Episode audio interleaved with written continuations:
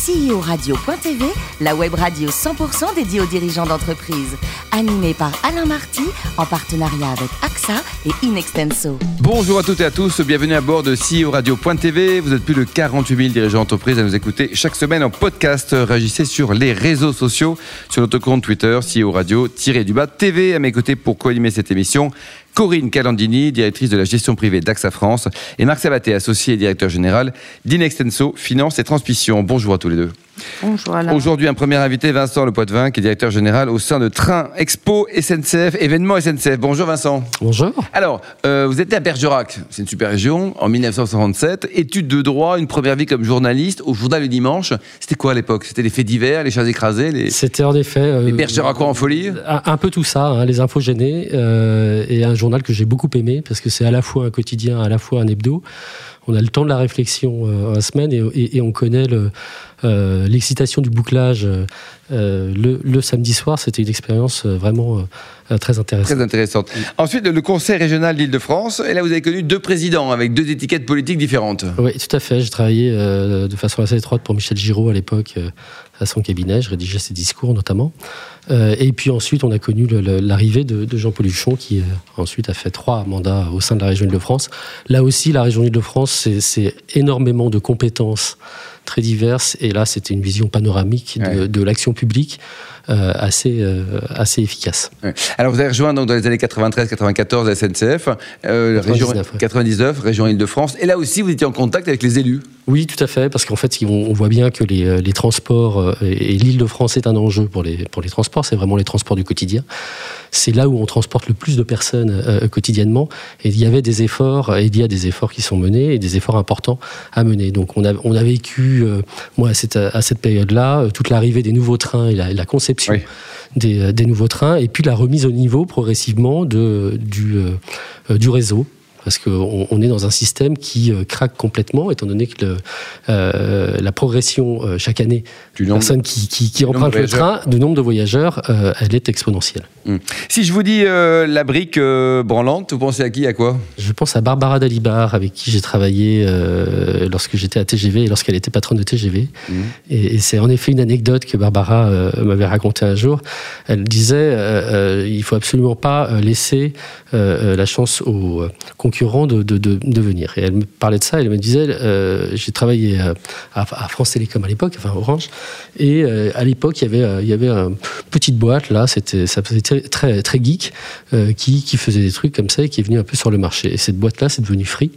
Et donc, euh, c'est ce qui l'a poussé, c'est ce qui a poussé Barbara Dalibar, d'ailleurs, à travailler sur à la fois Webus, qui était du, du, lorsque le marché du bus est ouvert, et également Wigo pour, pour un TGV oui. low cost. Vous avez également été dans le groupe, hein, chef de cabinet de, du président Guillaume Pépi, un job très opérationnel, Vincent. Ouais, très opérationnel, comme le président. Ouais. Euh, donc, l'on salue. C'est quelque chose qui, qui est à la fois fascinant, euh, là aussi une, une, beaucoup, de, beaucoup de rapidité, euh, des, euh, un marché énorme aussi, ça c'est un élément important et qui est, qui est, certainement méconnu, mais je veux dire 40% à peu près du chiffre d'affaires de la SNCF, il est fait à, à, l'étranger. Le chiffre d'affaires du groupe, c'est combien? Le groupe, euh, c'est autour de 30 milliards à peu près. Ouais.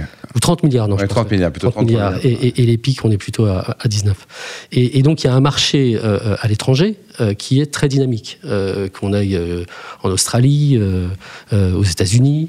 Euh, et donc, il y, a tous ces enjeux-là, et c'est également une dimension que j'ai découvert euh, au travers notamment de filiales comme Keolis, euh, qui, sont très bien placées. Alors aujourd'hui, vous dirigez euh, Train Expo. Un petit mot sur l'historique, hein, 50 ans la filiale? Oui, alors ah, non, c'est l'activité. C'est l'activité. En fait, les trains exposition, ils existent et ils ont toujours existé un peu à la SNCF. Au départ, c'était euh, France Rail Publicité d'ailleurs qui en avait la, la, la, charge, qui était la régie publicitaire de, de la SNCF. Et l'idée, c'était euh, de mettre au, au, service des entreprises euh, des trains qui puissent permettre euh, d'être itinérants, de faire un mmh. tour de France pour aller présenter euh, euh, des produits. Aujourd'hui, donc nous, on est euh, filiale de la, de la SNCF. On est une petite filiale, c'est la petite, la, la, petite entreprise dans la grosse entreprise. Euh, mais on exploite toujours, et on a la chance d'exploiter à la fois euh, un train mythique, on va dire, puisque c'est l'ancien train Mistral qui faisait Paris-Nice avant le TGV, donc les, anciens trains rapides avec une livrée inox. Et c'est un train que, l'on peut aménager eh comme on veut, en fait. C'est à la demande pendant la, la demande, voilà, et, on peut aller partout en France. Euh, à partir du moment où il y a des voies ferrées. À partir du moment où il y a une gare et une, voie ferrée. Corinne, vous aimez le train, Corinne, ou pas? Vous avez une tête à aimer le train, non? Alors, bah, moi, je ne prends que le train. Vous qui adorez les motos je, ne prends plus l'avion. Ah. Voilà, comme ça, tout le monde le sait. Euh, mais alors, avant de rentrer dans le détail du train expo, parce que ça, ça m'a vraiment euh, intéressé, j'ai une question. Vous avez deux heures, évidemment, mais en tant qu'ancien chef de cabinet de Guillaume Pépi, si je vous dis ouverture à la concurrence et, et internationale, c'est quoi les enjeux en quelques mots là dans les, ah bah, dans les dans les années qui viennent? Les enjeux, ils sont très proches, hein, puisque l'ouverture à la concurrence euh, sur le marché national donc, euh, arrive là euh, en, 2020. Et je pense que d'ailleurs, Guillaume Pépi a permis à cette entreprise mm. historique monopolistique d'être prête. d'être prête et de passer justement à, ce stade-là. Alors c'est vrai que pour nous qui travaillons depuis longtemps, on en a longtemps entendu parler, et là ça vient. Le marché était déjà ouvert sur le marché international, sur le fret, où il y avait plutôt des alliances et pas de concurrence euh, euh, directe. Là, euh, sur notamment la grande vitesse ou sur l'intercité, il est clair que des concurrents vont arriver. Mais donc, dès, dès, 2020, on aura un concurrent au TGV Ça prend un peu de temps, c'est-à-dire qu'il faut avoir du matériel, il faut. donc, il y a un certain nombre de concurrents qui se sont, qui se sont prononcés et on sait que dès 2021 à peu près, il y aura des offres. Il y a par ailleurs sur tout ce qui est euh, intercité l'État qui a lancé un, appel d'offres également. Donc voilà, on voit que ce marché-là, il, va évoluer euh, avec, de, avec de nouveaux entrants. Et vous, vous, étiez prêt, donc, euh, parce que ça fait longtemps que vous entendez ça en interne, donc la transformation culturelle, elle est faite au niveau de la SNCF. je pense qu'il y, a eu beaucoup d'expérimentation. Hein. finalement, on avait fait une sorte de lab à l'époque qui s'appelait IDTGV, des TGV, c'est une façon de tester euh, des nouveautés dans le service, des, une nouvelle façon de faire. Euh, Wigo, ça nous a permis de remettre à plat euh, toute la production, mais globale, d'un train, et pour voir où est-ce qu'on peut économiser suffisamment enfin, par rapport à, une, à des trains classiques ou, exploités très classiquement. Donc ça, ça, nous a permis beaucoup, enfin, d'avancer beaucoup là-dessus et d'être de, prêt par rapport à l'arrivée à, la concurrence. Marc? Oui, dans cette même logique, euh, la SNCF a pas mal investi dans d'autres euh, fonctionnalités de la mobilité. On parle de Blablacar, euh, par exemple. Est-ce qu'aujourd'hui, ce, rôle euh, presque corporate finance d'investisseur de la, de la SNCF, pour vous, c'est un complément dans les enjeux à gérer de cette ouverture des frontières? Bah, oui, je crois que c'est important en tout cas de pouvoir investir à la fois dans des, dans des, jeunes pousses et de regarder ce qui se fait. On voit bien que euh, sur le marché de la mobilité, ça évolue à une, vitesse incroyable, mmh. que les acteurs de la mobilité eux-mêmes euh, euh, change beaucoup, hein, qu'il n'y a rien d'immuable. Donc je pense que l'intérêt et l'important, c'est d'arriver à anticiper suffisamment euh, toutes, ces, toutes ces mobilités. Si on prend ne serait-ce que la, trottinette, personne ne l'avait oui, sûr anticipé. Donc il faut une solution partout. end-to-end, comme on dit. À oui, et puis vraiment, c'est là où on a changé aussi beaucoup le curseur, c'est-à-dire que c'est vraiment du, de bout en bout. Hein. C'est percevoir, enfin, gérer la mobilité comme un, comme un ensemble et pas simplement comme un acteur euh, du, ferroviaire. Corinne? Si on revient à train, expo et événements, mmh. donc euh, moi je connaissais pas cette filiale.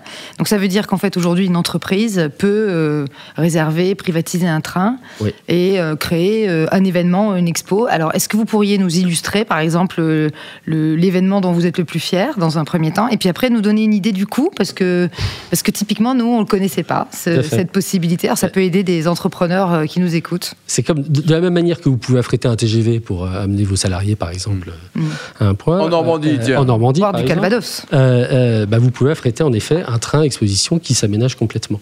moi, dans les grandes, je dirais, des éléments de, un peu de fierté, ça a, été un train qu'on a fait et qu'on a initié de façon assez, assez simple, mais avec, avec un, collectif de chercheurs. C'est un train du climat où en 2015, avant la COP 21, des, des chercheurs, dont Jean Jouzel, sont venus nous voir. Et nous ont dit on aimerait bien faire une, vraiment toute une toute une, expo pédagogique sur le climat parce qu'on sent que ça, devient vraiment un, sujet central.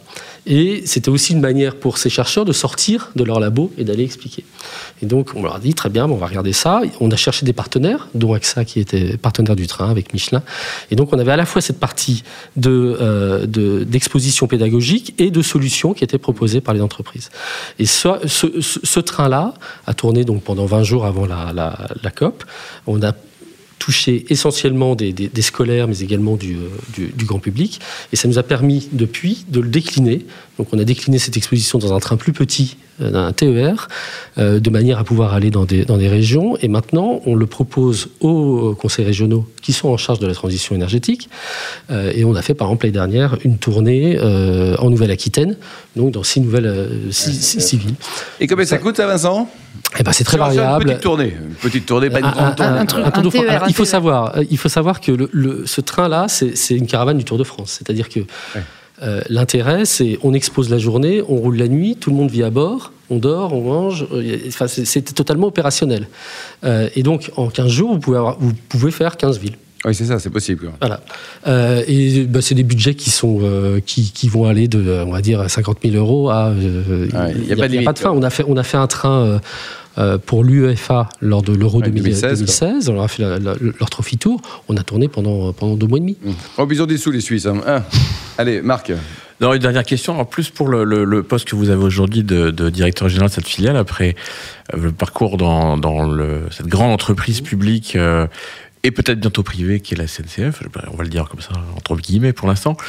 Euh, volonté d'entrepreneur, un nouveau challenge Pourquoi c'était quoi le, l'envie que vous vouliez développer à travers euh, Train Expo événement J'avais très envie en fait d'aller dans un business et, dans une échelle beaucoup plus petite que euh, euh, un centre de profit, hein. cette grande cette grande échelle. Enfin, et ça, c'était c'était j'ai travaillé à la, comme directeur de la communication à la DRH. Donc j'ai vu des choses très grandes et ça m'intéressait d'aller sur un, un, secteur parce que un, il y a déjà une multitude de, filiales à la SNCF, hein.